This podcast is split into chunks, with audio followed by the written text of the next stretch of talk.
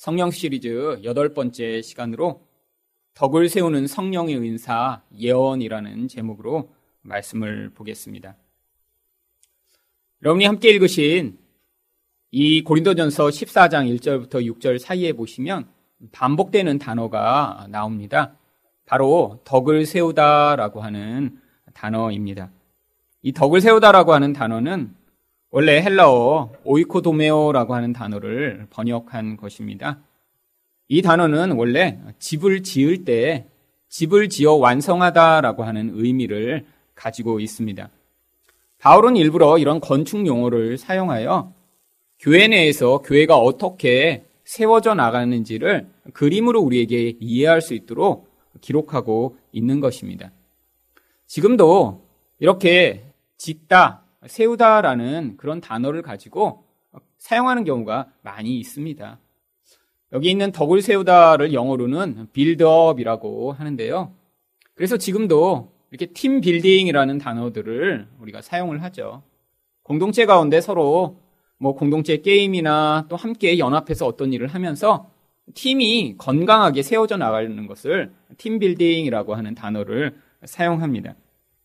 근데 이 고린도전서 14장에는 여러 가지 은사들 가운데 특별히 예언에 관한 그런 설명이 반복해서 나오고 있습니다.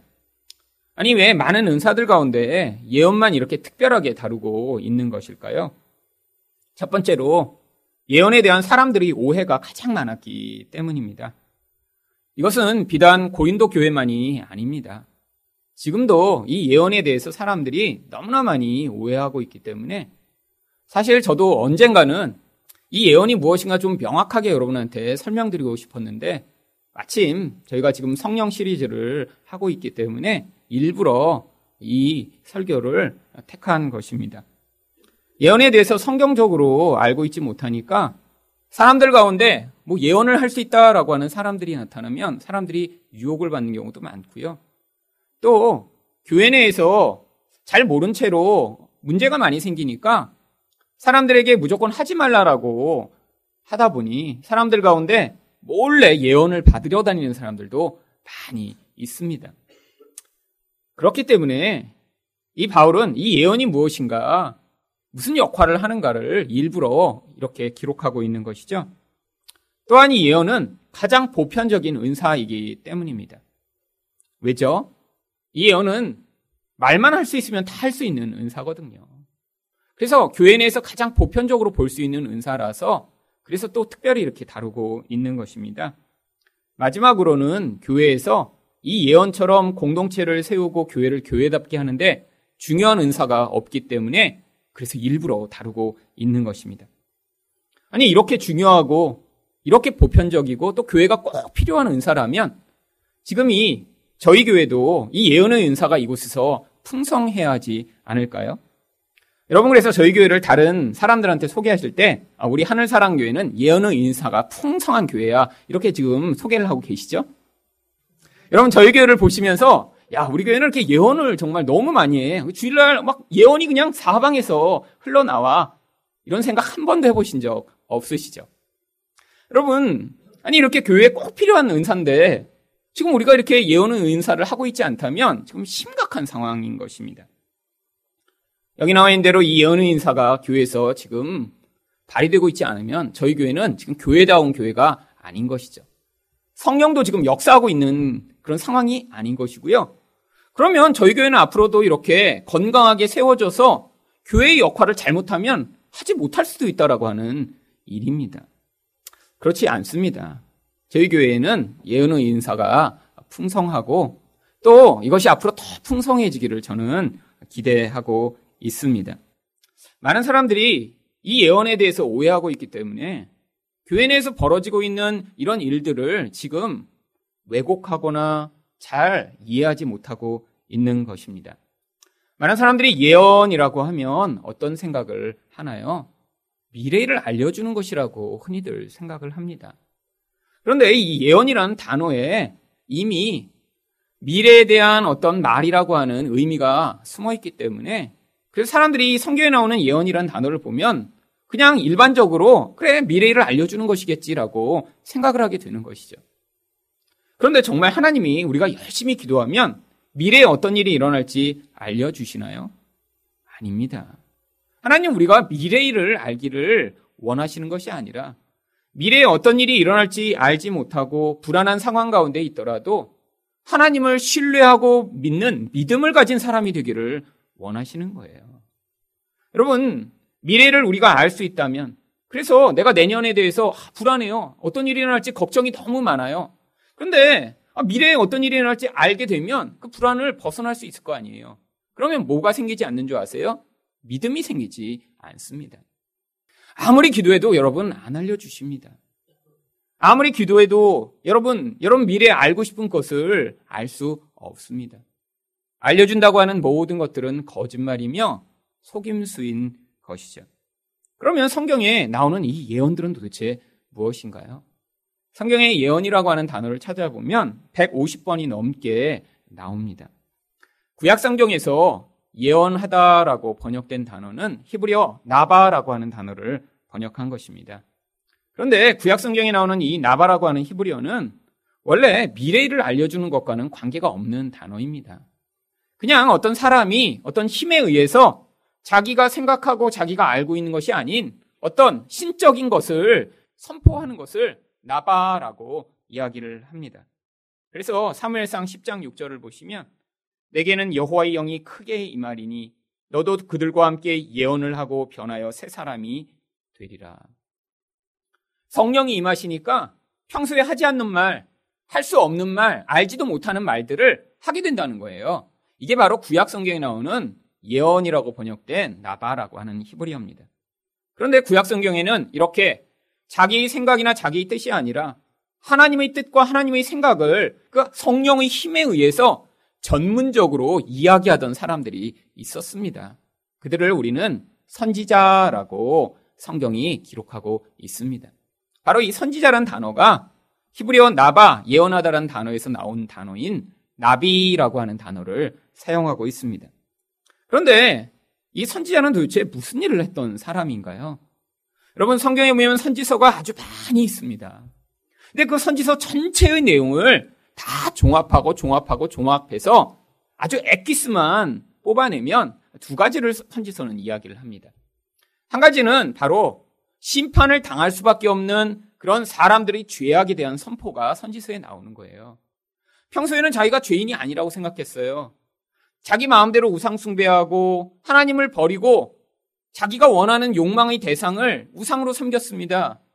세상에 살면서 자기 욕심을 이루고자 살기 때문에 다른 사람들을 파괴하는 삶을 살았어요.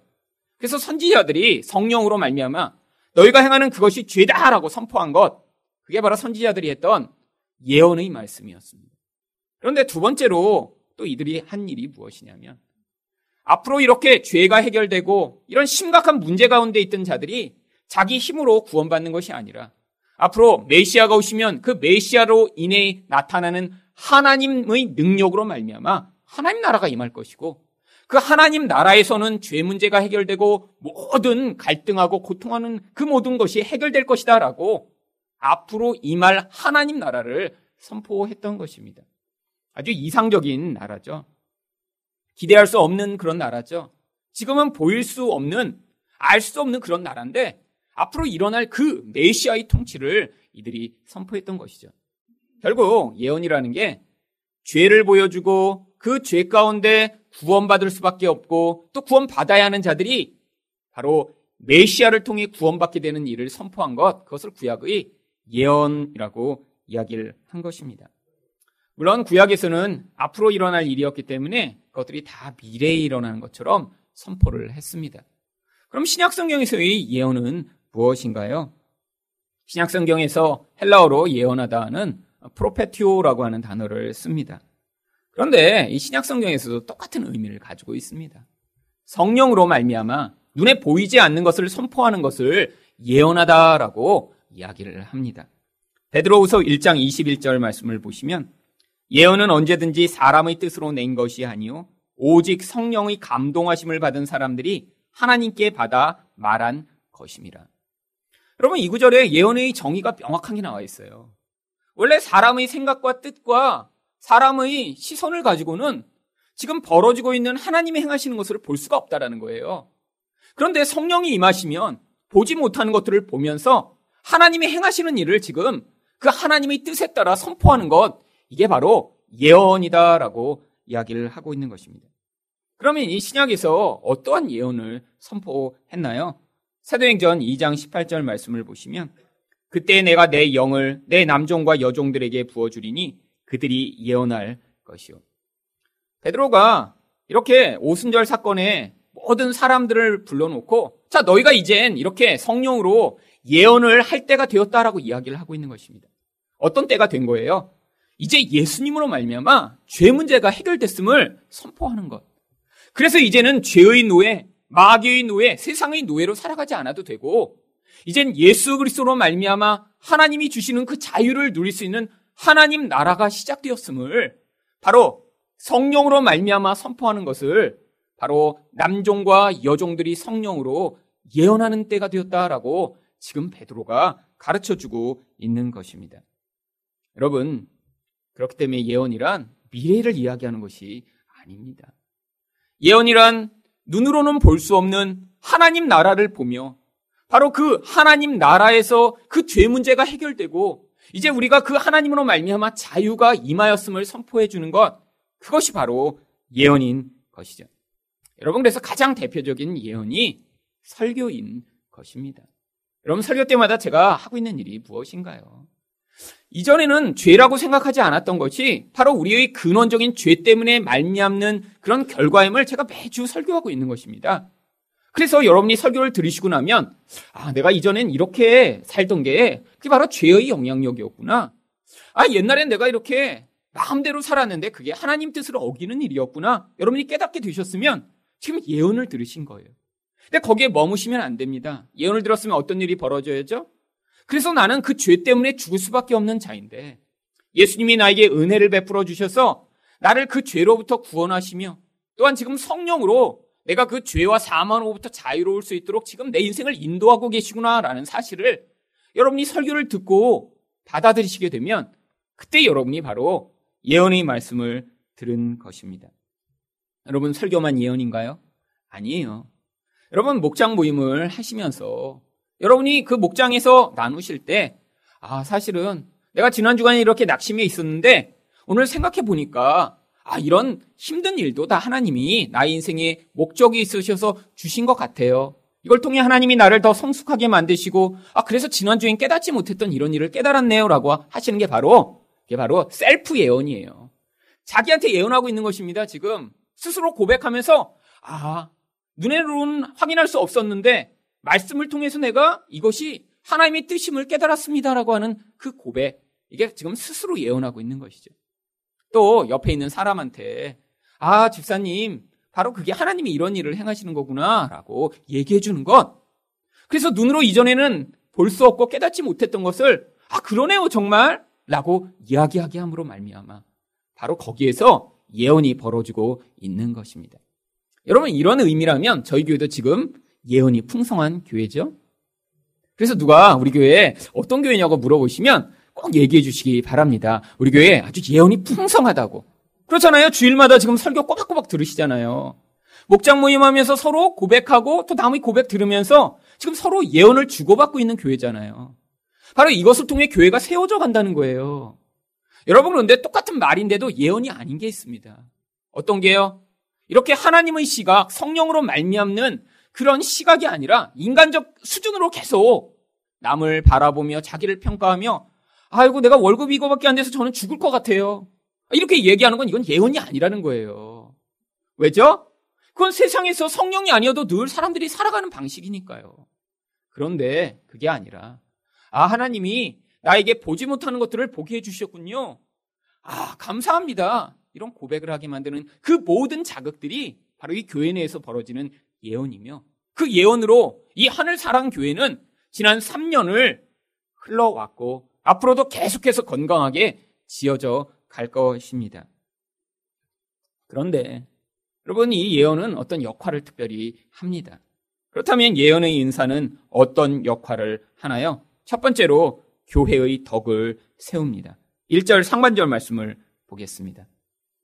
사랑을 추구하며 신령한 것들을 사모하되. 우리는 바로 이런 사랑의 원리 안에서 이런 은사를 사모해야 한다라고 배웠습니다. 왜 그런가요?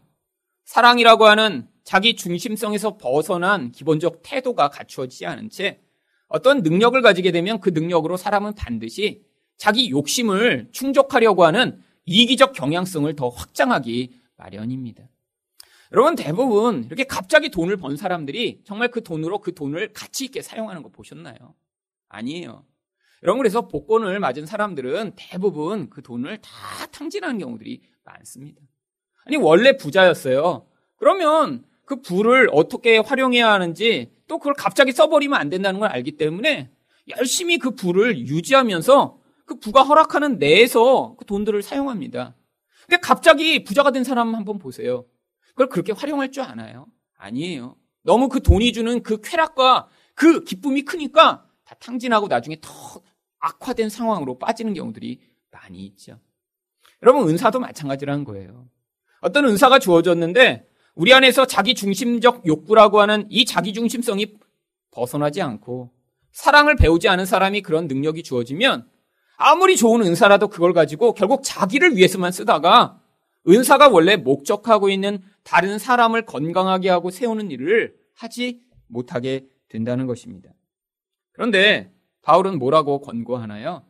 이렇게 은사를 사모하는데 특별히 어떤 은사를 사모하냐면 1절 하반절입니다. 특별히 예언을 하려고 하라. 여러분, 은사는 다 성령이 주시는 거예요. 여러분이 아무리 어떤 은사를 많이 갖고 싶다고 기도해도 사실 그 은사가 오지 않는 경우가 많습니다. 저도 사실 지금도 참 그래도 주어지면 좋겠다라는 은사가 있습니다. 어떤 은사인 줄 아세요? 아, 이 병치료의 은사만 좀 있으면 하여튼 좋겠어요. 뭐 물론 저는 지금 이렇게 병치료 은사가 주어지면 옛날에 제가 의도했던 대로 안 쓸 자신이 있습니다. 옛날엔 그걸 가지고 이제 교회를 크게 만들고 싶었거든요. 그런데 지금은 그런 마음은 없어요. 그래도 있기를 원합니다. 저도 갑자기 체하면 이렇게 손대고 딱 기도를 하면 바로 낫고. 아, 옆에 이렇게 어떤 권사님이, 어, 지금 이렇게 병이 들렸다 그러면 가서 이제 손만 딱 대드리면 그 권사님 얼마나 그냥 좋으시겠어요. 여러분. 근데 원한다고 주어지나요? 안 주어질 거 알기 때문에 기도도 안 합니다. 병치료 은사를 달라고. 근데 오늘 바울은 뭐라고 얘기해요? 특별히 예언을 하려고 원하래요. 아니, 기도해도 안 주시는 은사를 원하래요, 원하래요. 아니, 이 은사는 원하면 주시는 건가요? 네, 주십니다. 왜죠? 교회에서 이 예언의 은사가 반드시 필요하기 때문이죠. 여러분, 교회에서 예언이 되지 않으면 우리는 반드시 무엇을 하는 줄 아세요? 예언을 통해 남을 세워주고 영적인 것을 이야기함으로 다른 사람이 그 육적인 것에서 벗어나게 만들어주는 이 예언을 하지 않으면 남을 깎아내리고 험담하고 욕을 하고 비난하고 그리고 육신적인 이야기만 계속 하다가 끝나는 거예요. 교회 열심히 다녔는데 나중에 집에 보니까 건강식품이 막 30종류가 쌓였어. 이 권사님은 저거 먹으라, 저 권사님은 저거 먹으라 그 얘기 듣다가 그리고 나중에 건강식품만 잔뜩 사게 되는 것. 이게 지금 교회 와서 예언 듣고 간 게 아니라 광고 듣고 간 거예요. 건강식품 광고. 여러분 이런 교회 많습니다. 교회 열심히 다니세요. 가서 이야기들을 서로 많이 하세요. 아침에 오시고 저녁에 오시고 하루 종일 교회 와서 이야기하고 나중에 뭐 하세요? 다단계하고 뭐 건강식품 사고 어디 놀러 다니시고 아, 이런 일 해요 교회에서 모여서 이 교회는 지금 예언의 은사가 없는 교회인 거예요. 서로 서로 맨 육신적인 것밖에 없어 와서 아들 자랑 우리 아들이 지난달에 500만 원이 올랐대 연봉이 그럼 맨날 이런 얘기만 해요. 여러분, 이런 교회 얼마나 많습니까? 동창의 수준을 벗어나지 못해요. 동창회에서 하는 일이 늘 그거잖아요. 우리 아들 어느 회사에 취직했어. 우리 아들 뭐 어떤 학교 들어갔어. 누구랑 결혼해. 뺀 그 얘기. 그럼 그게 지금 예언이 없는 모습이에요. 근데 우리 교회가 만약에 예언의 인사가 없으면 모여서 맨 그런 얘기 한다는 거예요. 지난 연휴 때 어디에 갔더니 그냥 그냥 너무 풍경이 그냥 아름다워서 꼭 가보세요 집사님. 여러분 이러고 모여서 끝난다면 이건 교회가 아닙니다. 그러니까 우리가 모두 다 예언의 인산을 받으셔야 돼요. 그래서 말만 하면 축복하고 말만 하면 영적인 이야기들을 하고 말만 하면 이렇게 하나님 나라를 선포하는 사람들이 모여 있어서 와서 여행 자랑하려고 이렇게 했다가도 어, 스스로 창피해서 이렇게 가만히 있고 그 다음에 건강식품, 아, 이거 꼭 소개해서 그냥 온 교인이 다 먹어야 돼. 그래서 일단 목사님부터 먹인 다음에 목사님이 건강해져서 설교 때 좀 이렇게 한번 얘기해 주시길 바라는 마음으로 이렇게 목사님한테 계속 이렇게 공급해갖고 이렇게 목사님이 언제 얘기하나 이런 거 기대하시지 말라고요. 여러분, 아무리 좋은 거 주셔도 저만 혼자 먹고 절대 얘기 안 하겠습니다. 주시는 건 괜찮은데 기대는 하지 마세요. 그래서 성도들이 우리는 모여서 동창회 갔더니 누구 아들 자랑해 갖고 와서 낙심돼 갖고 왔는데 여기 와서는 아, 아들 자랑하는 거 그거 다 아무것도 소용없구나. 하나님을 자랑해야겠구나. 그렇게 하고 다시 소망을 가지고 가시면 여기서 예언 듣고 가신 거예요. 그런데 동창회 가서 아들 자랑 듣고 낙심해 왔는데 여기 교회 와서는 딸 자랑 듣고 그냥 아, 뭐야 나는 아들도 딸도 그냥 지금 다 시원찮은데 이러고 가시면 지금 어떡하겠어요. 그래서 이 교회에 모두 다 예언의 인사를 받으셔야 돼요. 여러분도 원하셔야 됩니다. 그래서 여러분이 오실 때마다 예언을 선포하셔서 모두 모두 다 이곳에서는 설교만이 아니라 서로 같이 예언하는 그 놀라운 분위기 가운데 하나님 나라를 소망하는 사람들이 이곳에 날로 날로 늘어가셔야죠. 그런데 바울이 이 예언을 설명하기 위해 방언을 가지고 와서 방언과 대조해서 설명합니다. 왜냐하면 이 방언은 예언과 어떤 특성이 다르기 때문입니다. 2절 말씀을 보겠습니다. 방언을 말하는 자는 사람에게 하지 아니하고 하나님께 하나니 이는 알아듣는 자가 없고 영으로 비밀을 말함이라. 한글로 방언이라고 번역된 이 단어 글로사는 헬라어로 직역을 하면 혀라고 하는 뜻이라고 말씀을 드렸습니다. 왜 이것을 다른 나라 언어라는 그런 표현이 아니라 혀라고 원래 성경이 사용하고 있는 것일까요? 성령이 임하시면 내가 내 뜻대로 내 혀를 주장해 하나님께 내가 원하는 것들을 간구하려고 하는데 하나님이 혀를 붙잡으셔서 내 뜻과 내 생각이 아니라 하나님이 뜻대로 기도하도록 나를 붙잡으시는 그 성령의 능력을 보여주고자 방언을 혀라고 이야기를 하는 것입니다. 그래서 로마서 8장 26절은 무엇이라고 이야기를 하나요? 이와 같이 성령도 우리 연약함을 도우시나니 우리는 마땅히 기도할 바를 알지 못하나 오직 성령이 말할 수 없는 탄식으로 우리를 위하여 친히 간구하시느니라. 우리는 어떤 존재라고요? 마땅히 기도할 바를 알지 못한대요. 그래서 늘 엉뚱한 기도들을 하고 있습니다. 근데 방언의 은사를 받은 사람은 지금 방언을 이렇게 하는 거예요. 방언을 하면서 솔직히 평소에 자기가 기도하던 기도를 할 수가 없습니다. 성령이 내 혀를 붙잡으셔서 방언의 은사를 받기 전에는 하나님 건강 주세요. 하나님 우리 아들 서울대 보내주세요. 계속 이렇게만 기도했는데 혀를 꽉 붙잡으시고 하나님 서울대 떨어뜨려 주세요. 속으로 이렇게 성령이 지금 기도하게 하시는 거예요. 왜요? 내 뜻대로 서울대를 갔으면 그 아들이 교만해져서 나중에 하나님도 버리고 그렇게 배은망덕한 인생을 살 뻔했는데 하나님이 서울대 떨어져서 그래서 나중에 하나님을 의지하는 겸손함으로 살다가 결국 예수 잘 믿는 그런 사람으로 되도록 성령이 지금 우리 뜻과 반대로 계속 기도하고 계신 거예요. 근데 성령이 안 임하셔서 내 뜻대로 기도했으면 어떻게 될 뻔했어요? 내 뜻만 아래다가 그냥 끝날 뻔했잖아요. 근데 성령이 오셔서 나도 알지 못하는 사이에 성령의 뜻을 간구하셨던 거죠. 이게 바로 방언이라고 하는 것입니다. 그러니까 여러분 방언도 아주 유익한 은사입니다. 왜요? 나도 알지 못하는 사이에 성령이 원하시는 기도를 방언으로 하면 하게 되는 거예요. 여러분, 방언은 언어가 아닙니다. 그냥 혀가 떨리는 거예요. 그래서 여러분 가운데 혹시 랄랄랄랄랄라 이렇게 하셔도 괜찮아요. 그냥 혀가 떨리면 돼요. 그리고 그게 너무 이렇게 랄랄랄라 하다가 너무 지치시면 리듬감을 좀 넣으세요. 랄랄라 랄라 랄라 이렇게 하셔도 그것도 방언하는 거예요. 그러다가 혀가 그렇게 리듬감으로 부족하다 하면 언어 흉내도 내셔도 돼요. 중국어를 평생에 하셨으면 니하오마 이렇게 하듯이 샬라 할라 이렇게 하면 그것도 방언이에요. 그래서 여러분이 그렇게 자기 뜻과 관계없이 혀를 떨며 하나님께 기도하는 능력을 받으셨으면 많이 기도하시는 만큼 여러분 안에서 성령이 여러분의 뜻과 관계없는 하나님의 뜻으로 지금 여러분을 위해 기도해주고 계신 거예요. 그러면 무슨 일이 벌어지나요? 4절 상반절입니다. 방언을 말하는 자는 자기 덕을 세우고. 방언을 하면 유익이 있다라는 거예요. 여러분, 방언은 유익이 있습니다. 정말입니다. 여러분, 이 은사에 대해서 이렇게 은사가 사라졌다라고 생각하는 사람은 방언을 하면 잘못된 것이라고 이야기하는데 아닙니다. 저도 제가 초등학교 때 방언을 받은 이후 지난 거의 35년간을 방언으로 많이 기도했습니다. 방언으로 기도하며 저희 죄가 무엇인가 발견했고요. 방언으로 기도하며 나의 뜻이 아닌 하나님의 뜻이 무엇인가 깨닫기 시작했고요. 방언으로 기도했으니까 많이 기도하며 그 많은 기도 가운데 나의 욕망이 더 부풀려지고 그 죄 가운데 구원받는 것이 무엇인가를 깨닫게 되는 그런 과정을 지나올 수 있었죠. 여러분, 방언의 은사를 받으신 분은 방언으로 기도를 하세요. 그리고 방언의 은사가 없으신 분은 말로 기도하시면서 하나님 저한테도 방언의 은사를 주세요. 내 뜻이 아니라 하나님 뜻으로 기도할 수 있는 기회를 주세요. 라고 간구하시면 됩니다.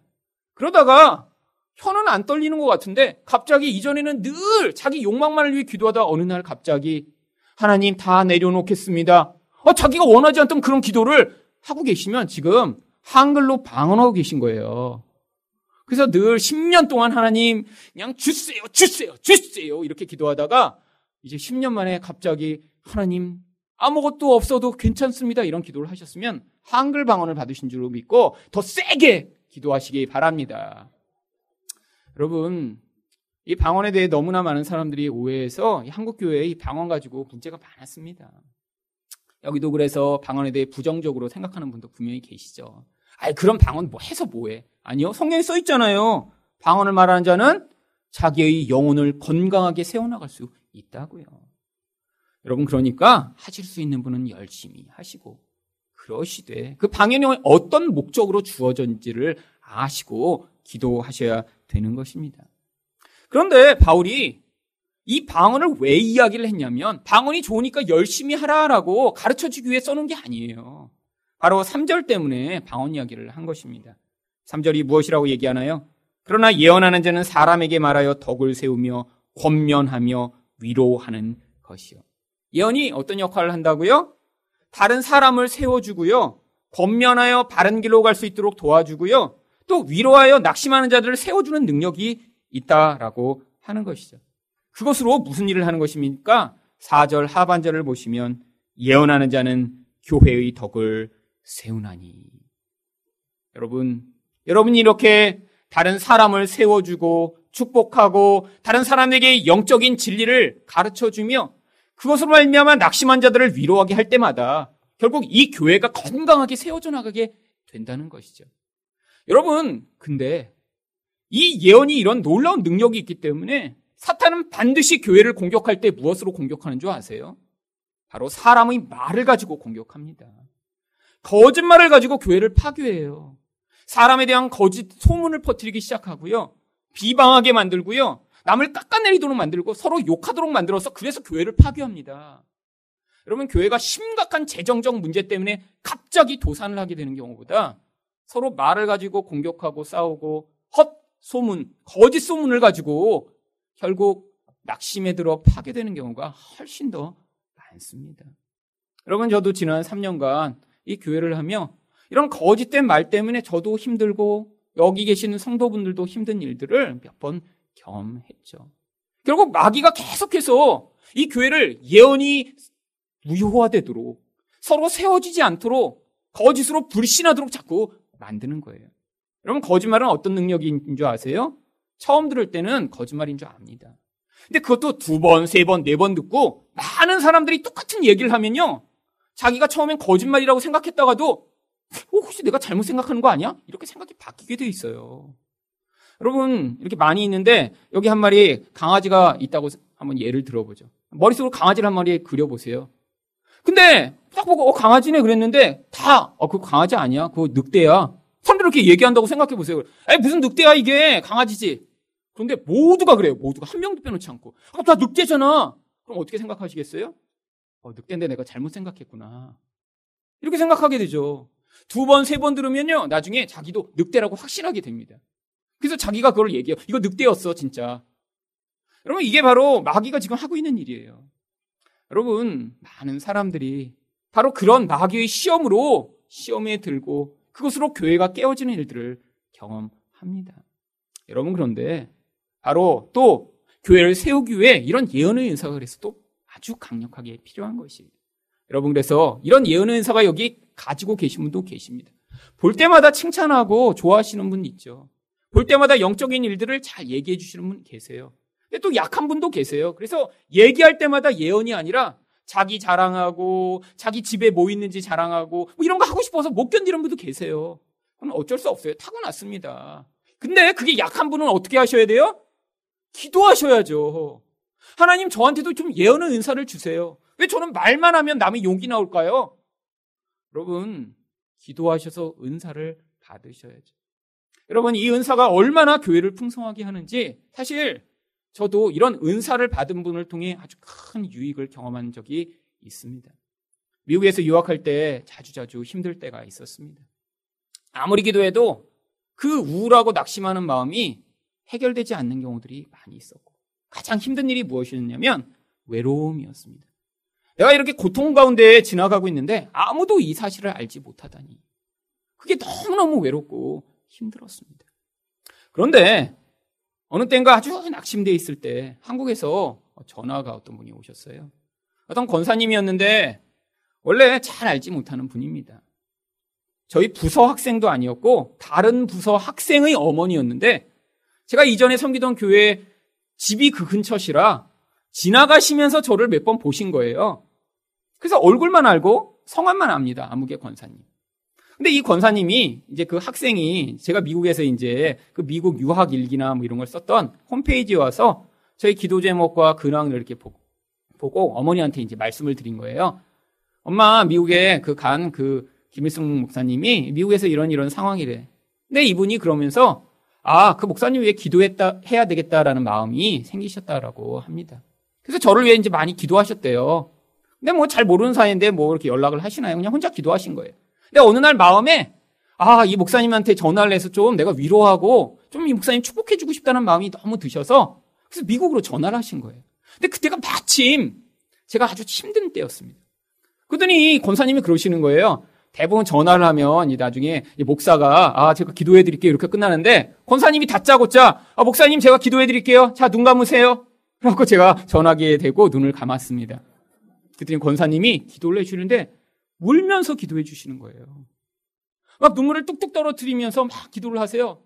아 근데 그 기도를 받는 순간에 마음에 정말 그렇게 깊이 외롭다라고 생각하던 그 마음이 아 누군가 나를 이렇게 울면서 기도해 주다니 하면서 너무나 위로가 많이 됐습니다. 그런데 이 권사님이 그 이후로도 가끔씩 그렇게 힘들 때마다 전화를 주시는 거예요. 매일매일 기도해 하신대요. 그러다 하나님이 그렇게 감동을 주실 때마다 저한테 전화를 하신대요. 그래갖고 저희 가정이 아주 고통스러운 기간을 지날 때 정말 그 권사님 외에는 저희한테 이렇게 연락을 하고 하는 분들이 많지 않았습니다. 권사님이 자주자주 전화하셔서 제 아내가 아토피로 밤새 잠을 못 자고 피부가 다 뜯어져서 온몸에 진물이 나오며 밤새 울며 고통하는 그때 전화해서 같이 울어주시고 기도해 주시고 그리고 저희가 그 힘든 시기 가운데 너무너무 위로를 많이 받았습니다. 한국에 돌아와서 제 아내는 그 권사님 얼굴을 처음 봤죠. 근데 아, 그 기도로 그렇게 돼 있으니까 너무 친밀해진 거예요. 그래서 이제 제가 유학을 마치고 돌아와서 그런 이제 몇 년간 그렇게 기도를 받고 연락을 자주 하고 이러면서 아, 이 권사님은 이제, 아, 내가 이렇게 교회를 개척하면, 교, 개척 멤버 1호로 제가 이제 머릿속으로만 나중에 이제 생각을 한 것입니다. 개척을 하려고 할 때. 근데, 아니, 한국에 와서 이렇게 어려운 시기가 지나가며, 이, 저희 이제 개척 창립 예배를 드리고 했잖아요. 그래서 이 권사님이 이제 이렇게 그동안 오래 기도해 주시고 그랬으면, 이제 가장 기쁘게 먼저 오셔갖고 이렇게 그냥 하실 줄 알았는데, 어, 다른 일이 있다고 안 오시는 거예요. 아, 그 다음에는 또 연락도 자주 안 하시는 거예요. 그래서 저, 저만 가끔씩 연락을 드립니다, 지금은. 그래서 솔직히 저희 교회 개척하고 한 번도 안 오셨어요. 그래서 처음에는 약간 이상하게 생각한 거예요. 아니, 미국에서는 그렇게 막 완전히 가족처럼 그렇게 해놓고, 아니, 왜 개척하고 어떻게 한 번도 안 오실까? 근데 나중에 깨닫게 됐습니다. 아, 이분의 은사가 바로 이 위로와 예언의 은사셨구나. 그래서 그렇게 기도하다가 그런 마음을 하나님이 주셔서 원래 그렇게 막 살갑고 친밀하고 막 그렇게 다 챙기고 이런 분이 아닌데 그 은사로 말미암아 저희한테 그 은사를 발휘해 주신 거예요. 근데 교회 개척하고 나니까 더 이상 그 은사가 필요 없거든요. 사실은 이제 저도 그 은사가 이제 필요 없는 상황이 돼버렸습니다. 제가 여러분을 예언해 드려야 되는 상황이 된 거죠. 그러니까 자연스럽게 그 마음이 떠나니까 인간적으로도 이 교회 별로 그렇게 와보실 마음도 생기지 않는 거예요. 그분은 자기 은사대로 섬기시고 그 역할을 하신 것이죠. 여러분, 여러분도 은사가 주어지면 바로 그런 것입니다. 나의 본성과 능력과는 관계가 없어요. 성령으로 말미암아 하나님이 일하게 하셔서 그것으로 그때 필요한 능력들이 발휘되고 목적이 끝나면 또또 다른 사람, 또 다른 상황으로 그 은사들이 발휘돼 나가는 것입니다. 두 번째로 예언의 인사는 어떤 역할을 하나요? 하나님의 뜻을 전달합니다. 6절입니다. 그런즉 형제들아 내가 너희에게 나아가서 방언으로 말하고 계시나 지식이나 예언이나 가르치는 것으로 말하지 아니하면 너희에게 무엇이 유익하리요. 방언은 공동체를 해서 다른 사람을 세워주는 은사가 아닙니다. 그러니까 방언으로 말하고 다른 것을 하지 않으면 소용없다는 거예요. 그런데 방언 대신에 교회 내에서 해야 할 일들이 무엇인가요? 지식, 계시, 예언, 가르치는 것들입니다. 이 모든 것들의 공통점이 무엇이죠? 하나님의 뜻이 무엇인가를 전달하는 일입니다. 여러분, 교회에서 그러니까 가장 중요한 일이 하나님의 뜻이 무엇인가를 바르게 전달하는 것이죠. 그런데 이 하나님의 뜻을 바르게 전달하는 일이 바로 성령으로 말미암아 가능해진다는 거예요. 로마서 8장 27절 말씀을 보시면 성령이 하나님의 뜻대로 성도를 위하여 간구하심이니라. 성령은 하나님이세요. 그러니까 그 하나님의 뜻을 우리에게 적용하시고 가르치시고 우리가 그걸 받아들일 수 있도록 지금 계속 일하고 계신 분이십니다. 그러니까 교회에서 성령 충만하고 성령이 강력하게 임하면 어떤 일이 벌어지냐면 하나님의 뜻이 선명하게 나타나기 시작하는 거예요. 무엇이죠? 바로 말씀이 말씀답게 선포되고 가르쳐질 때 성령의 역사가 가장 강력한 것입니다. 여러분, 여러분이 저를 보실 때도 와, 우리 목사님은 이렇게 성령의 사람이야. 이렇게 생각이 별로 안 드시죠? 그냥 설교는 이렇게 잘 가르치시는 것 같은데, 뭐 이렇게 성령의 사람 같지가 않아. 근데 만약에 제가 이렇게 주일마다 오셔서 암 환자 하나씩 이렇게 치료하면 여러분이 저를 보실 때, 야, 우리 목사님 성령의 사람이야. 막 기적이 매주 나타나. 이렇게 하실 거 아니에요. 여러분, 그거 아니라는 거예요. 성경은 성령이 충만하면 무슨 일이 벌어진다고 하냐면, 바로 하나님의 뜻이 선명하게 드러나고 나타나게 되는 게 성령의 역사라고 이야기하는 거예요. 기적이 안 나타난다고 아, 이 교회는 성령의 역사는 약해. 그러면 이게 잘못된 생각이라는 거예요. 여러분 그래서 여러분 인생 가운데 이렇게 성령이 충만하게 역사하시고 또한 그것으로 말미암아 하나님의 뜻이 선명해지고 계시다면 지금 여러분은 무엇을 하고 계신 건가요? 예언을 듣고 계신 것이고요. 그리고 또한 다른 사람의 인생 가운데 이렇게 이전에는 모호하던 하나님의 뜻을 선명하게 여러분이 분별하여 가르치시고 전파하고 계시다면 하나님의 뜻인 그 성령으로 말미암는 역사를 행하고 계신 것입니다. 마지막으로 예언의 인사는 어떤 역할을 하나요? 회개로 이끕니다. 22절 상반절입니다. 그러므로 이 방언은 믿는 자들을 위하지 아니하고 믿지 아니하는 자들을 위하는 표적이나 이 구절은 많은 사람들이 이 고린도전서 14장 가운데 난제 구절로 여기고 있는 내용입니다. 왜냐하면 바울이 갑자기 방언은 믿지 않는 사람들을 위한 표적이고 예언은 믿는 사람들을 위한 표적이라고 설명을 하거든요. 근데 하반부에 나오는 내용을 보면 약간 그렇지 않은 내용이 이제 뒷부분에 나옵니다. 근데 이것은 표적이라는 것이 무엇이냐면 성경에 나와 있는 그 약속을 우리에게 증거하는 일을 표적이라고 사용하고 있는 거예요. 방언을 여러분 한다고 생각해 보세요. 여러분 믿지 않는 사람들이 그 방언을 하는 사람들 사이에 와 있어요. 그러면 어떤 느낌이겠어요? 어, 저 사람들 다 이상하네? 어, 다 미쳤나? 저런 이상한 소리를 해? 이렇게 반응하겠죠. 그게 바로 구약 성경에 약속된 어떤 일을 이루는 현상이라고 하는 것입니다. 구약에 어떤 일이 약속되어 있나요? 21절 말씀입니다. 율법에 기록된 바 주께서 이르시되 내가 다른 방언을 말하는 자와 다른 입술로 이 백성에게 말할지라도 그들이 여전히 듣지 아니하리라. 구약의 선지자들을 통해서 하나님이 말씀하셨어요. 다른 방언을만 해도 택함을 받지 않은 자들은 절대 듣지 못한다고요. 그러니까 지금 그 일이 벌어지고 있는 사인이라는 거예요. 방언을 할 때 믿지 않는 자들이 그거에 반응하지 않으면요. 바로 구약의 예언이 지금 이루어지고 있는 사인이므로 아 하나님 말씀이 맞구나라는 것을 깨달으라고 하는 것입니다. 그런데 방언과 달리 예언은 어떤 사인인가요? 22절 하반절입니다. 예언은 믿지 아니하는 자들을 위하지 않고 믿는 자들을 위함이라. 여태까지 설명을 드렸죠? 예언이 어떻게 우리 성도들을 하나님의 은혜로 건강하게 하는 그런 힘을 가지고 있는지요.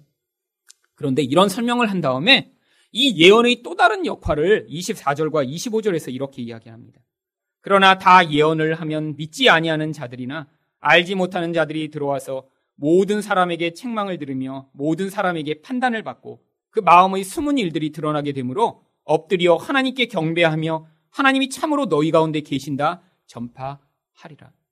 예언의 숨겨진 또 다른 역할이 있다라고 하는 것입니다. 어떤 역할이요? 바로 죄라고 인식하지 못했던 것을 이제 죄라고 깨닫게 되면서 그 모든 것의 배후에 계신 하나님을 이제 받아들이게 만드는 그런 역할을 하게 된다는 것입니다. 이게 바로 설교가 예언인 증거입니다. 여러분 설교를 통해 제가 자꾸 의도하는 것이 무엇이냐면 여러분이 여러분의 인생 가운데 살고 있는 이 모든 삶의 양식, 여러분의 감정, 여러분의 관계, 여러분의 이런 멈출 수 없는 욕망, 또 공허감, 이런 모든 현상들, 그 이면에 진짜 존재하는 것이 무엇인가? 여러분한테 지금 매주 가르쳐 드리고 있는 거예요. 여러분, 무엇인가요? 왜 이렇게 인간은 감정을 억제할 수 없나요? 왜 이렇게 욕망을 다스릴 수 없어서 욕망에 끌려가는 인생을 사나요? 왜 이렇게 두려움에 사로잡히나요? 이렇게 잘 하고 싶은 관계가 왜 맨날 깨지나요? 다 이유가 무엇이죠? 인간 안에 있는 죄라고 하는 영향력이 이런 현상으로 지금 나타나고 있는 거예요. 여러분, 여러분 가운데 어떠한 감정에 자꾸 사로잡히시는 분 계시죠? 자꾸 우울한 분 계시잖아요. 자꾸 화내는 분 계시잖아요. 자꾸 누군가를 미워하는 감정이 드는 분 계시죠? 왜 그렇다고요? 그 미움 자체의 근원에 있는 죄라고 하는 영향력이 그런 결과를 만들어내는 것이라고요. 근데 죄가 도대체 무엇인가요? 하나님의 생명에서 단절돼 우리 영혼 안에 하나님과의 관계가 깨어지고 공허한 상태 가운데 있는 것이 죄의 상태인 것입니다. 영혼이 생명이 없으니까 우리 감정으로 불만족과 우울과 허무와 모든 종류의 그런 감, 부정적 감정들이 표출돼 나오는 것이죠. 우리 안에 생명이 없으니까 관계에서 갈등하는 것입니다. 다른 사람을 나의 욕망의 도구로 보는 거예요. 그래서 문제가 자꾸 발생하는 것입니다. 그래서 여러분이 이 설교를 통해 아, 내가 이렇게 살아가는 나의 삶의 양식, 나의 감정, 나의 이런 모든 모습이 내 영혼 안에서 나는 알 수도 볼 수도 없는 죄라고 하는 영향력 때문에 나타나는 결과이구나라는 사실을 여러분이 깨닫도록 제가 지금 설교를 드리고 있는 거예요. 그럼 깨달아서 뭐 하게요? 깨달아서 여러분 영혼 안에 있는 이 여러분은 해결할 수 없는 죄의 문제를 예수님으로 말미암아 해결 받으실 수 있도록요. 그래서 이전에는 늘 이렇게 부정적 감정에 매어 살았어요. 늘 우울하고 늘 허무하고 늘 화내고 그래서 늘 사람과의 관계가 깨어지면서 사람들은 어떻게 생각하죠? 자기 자신에 대해 늘 방어 기제를 가지고 내가 이렇게 화난 거는 저 사람 때문에 화난 거야 라고 남을 탓하고 그리고 자기 자신은 괜찮다라고 착각하고 살아요. 내가 이렇게 우울한 거는 지금 내가 내가 원하는 어떤 자리에 올라가지 못해서 우울한 거야라고 어떤 상황을 탓해요. 그런데 그게 아니라는 거예요. 여러분이 우울하신 이유, 여러분이 자꾸 화내는 이유, 여러분이 짜증내는 진짜 이유는 바로 여러분 영혼 안에 있는 하나님이 생명이 없는 상태 때문에 나타나는 결과라는 것이죠. 여러분 그래서 그걸 가지고 어떻게 해야 되는 거예요? 열심히 노력해도 이건 해결이 안 되는 문제입니다. 아무리 눈에 보이는 어떤 것을 가져도 영혼의 공허와 그 깊은 갈망은 해결받을 수 없는데 예수를 믿으시라고 하는 거예요. 그래서 예수님이 여러분을 붙잡으시고 성령으로 여러분 영혼 가운데 생명을 자꾸 채워주시면 그때 바로 하나님 나라 가운데 임하는 만족과 기쁨을 누리시면서 그 가운데 아 이전에 내가 죄 가운데 살 때는 이렇게 고통스러웠는데 하나님이 주시는 생명을 맛봤더니 내가 이런 평안과 만족을 경험하는구나를 맛보고 그것을 다른 사람에게 선포하며 예수 믿어, 예수 믿어야 돼라고 얘기해 주시는 것, 이게 바로 예언을 하시는 사람이 되는 것이죠. 여러분 바로 설교 때 그 일을 하시라고 제가 여러분에게 이렇게 지금 목이 아프게 지금 떠들고 있는 거예요. 그래서 여러분 이곳에 들어오시기 전에는 그런 생각을 못 하셨다가 아 나가시면서 아 그래 내 안에 이렇게 죄가 아직도 나에게 영향을 미쳐서 내가 이렇게 지난주에 많이 화낸 거구나. 이렇게 생각하신 다음에 하나님 예수 믿게 해주세요. 제가 예수님을 더 의지합니다라고 예수를 의지하고 자기 죄를 고백했더니 여러분 가운데 하나님이 주시는 그 생명이 조금씩 조금씩 더 맛보게 되며 나중에는 짜증과 분노로 살아가던 인생이 이제는 편안해지고 만족하게 되고 그래서 주변에 있는 사람들도 아, 당신 때문에 정말 이제는 행복하고 좋아라는 이야기를 듣게 되셨을 때 바로 성령의 역사로 하나님 나라를 살아가고 계신 것입니다. 여러분, 그래서 지금 우리는 반드시 예언을 해야 됩니다. 서로 서로 예언해야 되고요. 저도 예언을 통해 여러분을 지금 건강하게 세워주고 있는 거고요. 그래서 우리 모두 이 하늘 사랑 교회에 계신 한 사람도 빼놓지 않고 모두 예언의 은사를 받으셔서 이 교회에 와서 예배드리고 모임을 하고 함께 이 교회의 교인이 된 분들은 다 다른 사람들을 축복하고 세워주는 일 가운데 그 행복과 기쁨을 맛보는 여러분이 되시기를 예수 그리스도 이름으로 축원드립니다.